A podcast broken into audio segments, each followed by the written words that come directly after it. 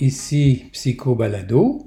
Nous sommes le 12 décembre 2022 et euh, je vais continuer la lecture euh, du livre que j'ai écrit avec euh, Joanne Côté, dont le titre est La gentillesse dans le couple. Alors, mon nom est Yves Dalpé, psychologue, et j'y vais. je, commence la lecture avec le sous-chapitre, le, titre du chapitre euh, que j'entame euh, s'intitule Ne pas mépriser les personnes trop gentilles. Contrairement aux schizoïdes et aux évitants, certaines personnes affectionnent la fusion de façon démesurée, de telle sorte qu'elles sont trop gentilles. Ceci veut dire qu'elles euh, adoptent une position de dominer qu'elles n'osent pas montrer leurs irritations, qu'elles sourient au lieu de montrer les dents quand ça ne va pas, bref, qu'elles ne s'affirment pas. Ce comportement peut révéler un style de personnalité dépendante. Comme le décrit le DSM, les personnes dépendantes éprouvent un besoin général et excessif d'être prises en charge ce qui, euh, euh, les amène à adopter une, un, comportement soumis. Cette personne qui est la dépendante a beaucoup de difficultés à prendre ses décisions courantes sans être rassurée ou conseillée de manière excessive par les autres. Elle a besoin que d'autres personnes assument ses responsabilités dans la plupart des domaines importants de sa vie. Elle est mal à l'aise d'exprimer un désaccord avec d'autres personnes de peur de perdre leur soutien ou leur approbation. Elle a du mal à amorcer des projets ou même à faire des choses seule parce qu'elle manque de confiance en son propre jugement ou en ses capacités. Elle cherche tellement à obtenir le soutien et l'appui des autres qu'elle va faire volontairement des choses désagréables. Elle se sent mal à l'aise ou impuissante quand elle est seule parce qu'elle craint d'être incapable de se débrouiller. Elle s'empresse de façon urgente de remplacer une relation proche qui se termine pour s'assurer des soins et du soutien dont elle a besoin. Finalement, elle est préoccupée de manière irréaliste par la crainte d'être laissée toute seule à se débrouiller. Ce sont donc ces personnes qui établissent un lien dysfonctionnel de dépendance dans le couple et, naturellement, ces personnes ont la fâcheuse tendance à rester dans une relation conjugale insatisfaisante et même très pénible, tout en se plaignant à tout vent de leur misère. Ce type de personnalité n'est pas rare. En passant, les dépendants ont peur d'exprimer leurs émotions sexuelle. Il ne faut donc pas conclure trop vite à un manque de libido. Cette personne est plutôt hésitante à faire les premiers pas par manque de confiance en elle. Mais les dépendants n'ont pas que de mauvais côtés, loin de là. Ils sont habituellement optimistes. Dans leurs relations interpersonnelles, ils ont tendance à faire confiance aux autres et on peut en avoir confiance. Ils ont bon cœur et quand leur dépendance n'est pas trop sévère, ils donnent de l'aide autant qu'ils en reçoivent. Et comme ils se conforment aisément aux attentes des autres, ceci facilite les choses. En plus, ils ont tendance à être extrêmement loyaux, ce qui favorise la réciprocité et la proximité avec les autres. De plus, ceux qui ont une saine dépendance sont particulièrement sensibles et perceptifs dans la communication verbale et non verbale. Les amitiés avec des dépendants sains sont caractérisées par de l'ouverture et de la flexibilité et leurs relations amoureuses sont empreintes d'intimité mature et de communication ouverte. Au travail, ils sont conviviaux, collaborateurs et centrés sur les besoins du groupe.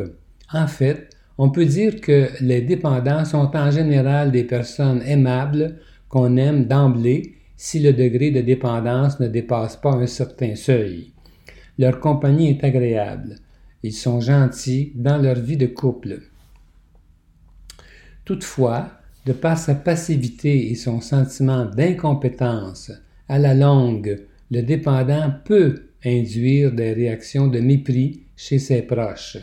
En psychologie clinique, nous utilisons le terme contre-transfert pour identifier les réactions qu'un intervenant ressent face à ses divers clients. Ainsi, des psychothérapeutes font le contre-transfert suivant face à des dépendants. Ils éprouvent des sentiments de puissance en réaction à l'attitude de soumission des dépendants. Dans un premier temps, étant donné que les dépendants se présentent comme incompétents et pathétiques, ils donnent, l'envie à leur thérapeute de résoudre leurs problèmes à leur place. Mais ces thérapeutes peuvent devenir frustrés de cette dépendance et de cette passivité dont ils sont témoins. Ils peuvent se mettre à penser que ces clients dépendants sont réellement incompétents ou même stupides. C'est ce que les dépendants peuvent induire chez leurs proches, y compris leurs conjoints. Ils demandent conseil, se plaignent de leur impuissance, mais tournent en rond. Typiquement, le conjoint d'une personne dépendante, d'abord flatté d'avoir le rôle du fort, finit par mépriser cette personne qui s'enfarge partout dans les fleurs du tapis. Le conjoint de la personne dépendante n'a d'ailleurs pas été choisi au hasard. Combien de fois n'avons-nous pas été déçus par les commentaires d'une femme dépendante nous expliquant comment elle avait choisi son amoureux? Elle avait d'abord dédaigné des prétendants trop gentils avec elle pour se tourner vers un prétentieux. Pourquoi? Eh bien, parce qu'il avait eu le culot de lui manquer de respect, lui démontrant ainsi qu'il n'avait pas froid aux yeux dans la vie, contrairement à elle. Il lui avait paru rassurant, car il allait s'affirmer à sa place dans la vie. Cet homme impressionnant à ses yeux avait d'abord présenté le défi d'une conquête et il allait prendre ensuite le rôle de protecteur. Avec cette logique, la gentillesse d'un premier amoureux est méprisée au profit du traitement empreint d'une certaine rudesse, incarnant la force aux yeux de la dépendante naïve. Or, cet homme a de bonnes chances, or cet homme a de bonnes chances d'être ce qu'on appelle un narcissique. Elle le traitera, elle le traitera avec gentillesse, alors que lui, il la prendra de haut. L'amoureux d'une personne dépendante doit pourtant être reconnaissant pour ce qu'elle lui apporte. Deux points. Affection garantie, soutien indéfectible et admiration valorisante. Le conjoint est mieux de voir cela plutôt que de mépriser cette personne qui lui apporte tant dans l'intimité. Mais ce sera une bonne idée de favoriser gentiment euh, l'actualisation de cette personne dépendante dans la vie et son affirmation d'elle-même. Ceci doit être fait avec beaucoup de tact, autrement il peut s'installer une dynamique conjugale qui tournera en mal. À la longue, la personne soumise peut se sentir contrôlée, contrôlée au point de se révolter contre son conjoint perçu comme un dominateur, même si celui-ci est bien intentionné. Alors, c'est la fin de ce court chapitre. Un autre chapitre s'intitule maintenant aimer adéquatement le prince pas si charmant. Le narcissique correspond aux critères de celle qui cherche un homme fort pour compenser sa supposée faiblesse. Et de fait, le couple dépendante narcissique est fréquent. L'histoire de la belle au, bois dormant et du prince charmant illustre bien le cliché de la dépendante au bras d'un narcissique. Mais on retrouve l'inverse, un petit homme gentil et soumis, dominé par une conjointe narcissique. Cependant, les trois quarts des narcissiques seraient des hommes selon le DSM. À quoi ressemble un narcissique? Pour en avoir un aperçu, référons-nous à ce que nous ressentons en présence de ce genre de personne. Alors qu'on se sent facilement valorisé devant un dépendant, on ressent tout le contraire en présence d'un narcissique. Quand on se sent petit devant quelqu'un, quelqu'un qui nous prend de haut, quand on éprouve le besoin tout à coup d'impressionner un interlocuteur, mais que ça ne fonctionne pas, quand on se sent mal à l'aise devant une personne importante, entre guillemets, c'est qu'on est probablement devant un narcissique. Le narcissique carbure à l'admiration il s'attend à beaucoup de considération de la part des autres alors que lui-même les méprise. Avec son attitude hautaine, arrogante et grandiose, ce type de personne est en général très désagréable et fait énormément réagir son entourage à son insu. Lui-même n'en souffre pas consciemment parce qu'il ne voit pas le lien entre le rejet qu'il suscite et ses comportements égocentriques. Cependant, il y a toutes sortes de narcissiques. Certains sont extrêmement déplaisants envers leur, entourage, d'autres sont plus sophistiqués dans l'expression de leur mépris et apparaissent comme plus sympathiques, mais le fond de leur personnalité reste semblable. Pour expliquer l'origine de cette personnalité égocentrique, deux théories opposées s'affrontent. Selon l'une d'elles, préconisée par Benjamin et aussi Millon, le narcissique euh, aurait été trop adulé par ses parents qui lui auraient prodigué trop de valorisation et d'attention. Ceux-ci auraient fait passer les besoins de leur enfant tellement en avant de leurs propres besoins qu'il ne lui aurait pas appris à tenir compte des limites des autres dans la vie. Cet enfant aurait hérité ainsi d'un sens injustifié de sa propre valeur. Benjamin apporte une nuance brillante à cette hypothèse. Selon elle, à, selon, selon elle, à cette adoration des parents se combinerait une menace omniprésente pour l'enfant, celle de tomber en disgrâce devant eux. D'un côté, donc, une valorisation trop inconditionnelle, sans que l'enfant ait à mériter cette admiration, et de l'autre, un danger de décevoir énormément et subitement les mêmes parents. Pour euh, l'auteur Kohut et aussi l'auteur Kernberg, le narcissique aurait au contraire manqué d'empathie maternelle, ce qui aurait empêché cet enfant de se sentir confirmé comme personne valable en bonne et due forme. En conséquence, il aurait développé un sens grandiose de sa propre personne en se surestimant pour compenser son sentiment d'infériorité.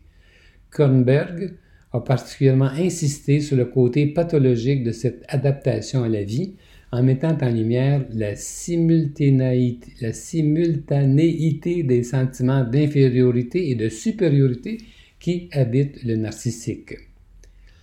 La plupart du temps, selon nous, le besoin déraisonnable du narcissique d'être admiré, craint et envié existe parce qu'au fond, il se sent peu de choses.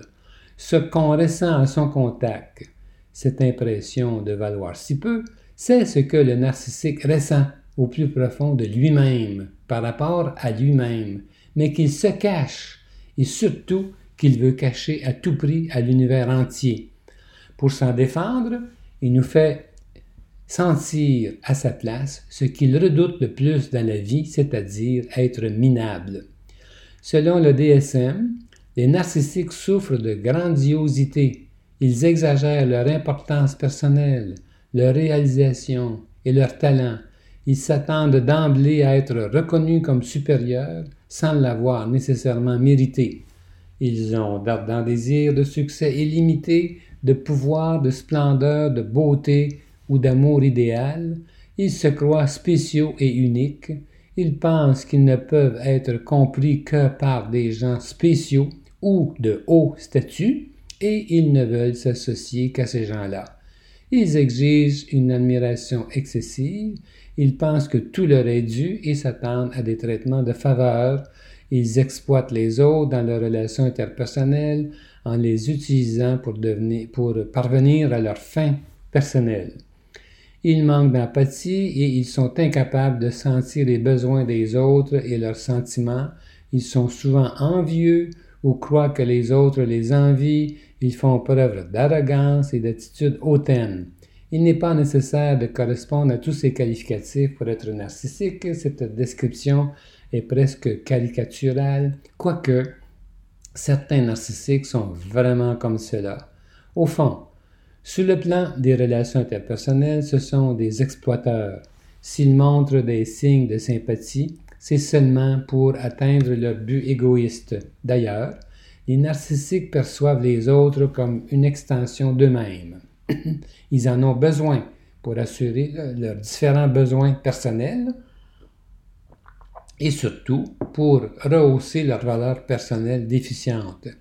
Leur conjoint doit donc les admirer, les valider et confirmer leur grandeur de façon constante. Il est très difficile d'intervenir dans la rectification de leurs déficiences car les narcissiques ont une intolérance pathologique à la critique. En effet, le moindre reproche menace leur identité liée à une fragilité, à une fragile grandeur et intensifie leur crainte d'être inférieurs tout en accroissant leur insécurité. C'est pourquoi, comme ils sont très susceptibles, les narcissiques réagissent à la critique par de l'agressivité et de la rage. Le conjoint marche donc sur des œufs. Quand les deux conjoints sont narcissiques, ils sont souvent blessés dans leur orgueil en même temps et ils ne sont donc pas disponibles pour se réconforter l'un l'autre. Du côté sentimental, les narcissiques recherchent des personnes qui les rehaussent de par leur valeur sociale, euh, qui peut se révéler comme euh, par une beauté éclatante, euh, une jeunesse, de la renommée, une profession prestigieuse, une famille de haut rang, des revenus financiers hors, du, hors de l'ordinaire, des choses comme ça. Le parcours amoureux des narcissiques dans la trentaine et la quarantaine est d'ailleurs souvent parsemé de nombreuses déceptions. Ils ont des coups de foudre répétés qui tournent mal le réputé psychiatre américain Glenn euh, Gabbard explique comment des narcissiques ne se marient pas avant la trentaine ou la quarantaine à cause de ce pattern de relations amoureuses de courte durée qui commence dans l'idéalisation démesurée de la personne aimée tourner à la dévalorisation, à l'ennui et au retrait de la relation. Les narcissiques recherchent continuellement de nouvelles amours pour combler leurs besoins insatiables d'admiration, d'amour inconditionnel et de communication parfaite. C'est comme s'ils épuisaient les ressources de leurs amoureuses l'une après l'autre et les abandonnaient comme des coquilles vides après les avoir vidées de leur substance. Probablement que ce qui aide le plus à établir un contact positif avec un narcissique, c'est notre connaissance de cette vulnérabilité. C'est une bonne idée de ne pas se laisser arrêter par les manifestations désagréables de, son faux soi, sachant qu'en dessous des grands airs du narcissique et de sa mascarade se cachent de profondes blessures avec des sentiments de nullité, de vide, de panique et de honte. Quand on comprend une personne de son intérieur, cela peut tout changer. La conjointe d'un narcissique peut donc lui apporter énormément si elle fait cela. La clé pour interagir avec un narcissique est l'empathie. En le comprenant de l'intérieur, elle peut désamorcer énormément de situations conflictuelles. En connaissant son talon d'Achille, elle peut le ménager assez pour qu'il ait moins besoin d'impressionner. Mais elle doit apprendre à s'affirmer adéquatement en même temps, ce qui n'est pas facile pour elle ni pour lui, car il peut mal réagir à cette affirmation. En passant, euh, la dépression est particulièrement souhaitable pour les narcissiques. En effet, c'est seulement dans cet état que ceux-ci sont prêts à se remettre en question, à écouter les commentaires des autres et peut-être à consulter. Autrement, imperturbables et insouciants, ils sont trop imbus d'eux-mêmes et font souffrir leur entourage sans rien y comprendre. D'ailleurs, en ce sens, le psychologue américain Bokian met justement en garde les médecins contre la prescription hâtive d'antidépresseurs à des narcissiques qui ont trop vite tendance à perdre ainsi leur motivation thérapeutique, ratant par le fait même une chance unique d'améliorer leur sort. Les narcissiques ont besoin de descendre aux enfers pour en tirer des leçons. Le trouble de personnalité narcissique est de plus en plus connu et il fait beaucoup réagir. Cependant, le conjoint d'un narcissique doit faire attention pour ne pas diaboliser celui-ci. Premièrement, Beaucoup de personnes ont des traits narcissiques sans être vraiment si désagréables. Vaut mieux être tolérant. Mais aussi, il faut reconnaître son apport. Les narcissiques sont souvent des leaders efficaces malgré tout, et leur contribution au bien-être financier du couple peut faire une grande différence. C'est une bonne idée de l'apprécier et d'en être reconnaissant. Notre client Pierre, évalué plus haut, se plaignait du manque de gentillesse de son ex-conjointe qu'il avait délaissée pour son amante, laquelle s'est révélée ensuite extrêmement désagréable. La réalité, c'est que Pierre était narcissique. Son ex-conjointe, la mère de ses enfants, une femme dépendante, d'abord en admiration totale devant lui, avait fini par se lasser de son manque d'égard chronique devant son manque d'implication dans les tâches domestiques, lesquelles il considérait comme rabaissantes pour son statut social, devant ses fréquentes remarques désobligeantes, devant son attitude hautaine, sa froideur avec ses parents à elle, etc., elle s'était éteinte progressivement. Elle était devenue acerbe et avait fini par se retirer sexuellement. Elle avait perdu totalement son attraction sexuelle pour lui, ce qui est typique dans ces cas-là. Se sentant négligé et abandonné, Pierre, notre narcissique, s'était lié amoureusement à sa secrétaire qui l'idéalisait. Mais celle-ci étant borderline, elle a fini par réagir très fort au mépris inévitable de son narcissique de, de, de, nouveau, de nouvel amoureux, comme on le verra plus loin. Les borderlines sont très chaleureuses, mais elles sont aussi colériques et peuvent se venger durement quand elles se sentent mal traitées. Autrement dit, Pierre aurait eu avantage à travailler davantage? Ses traits narcissiques plutôt que de se séparer. S'il l'avait fait, peut-être que les troubles de personnalité de ses amoureux, de ses amoureuses, oui, auraient été moins actualisés. Elles auraient réagi de façon plus mature et la relation conjugale euh, aurait pu s'améliorer au lieu de se détériorer. Souvent, de petites différences en termes d'attitude font toute la différence. Cet exemple illustre comment les amoureux s'intèrent l'influence. Il est tentant de désapprouver l'autre conjoint quand ça ne va pas, mais l'introspection et la remise en question de soi-même peuvent faire des miracles. C'est après ces deux échecs matrimoniaux que notre Pierre narcissique décida de s'impliquer vraiment en psychothérapie.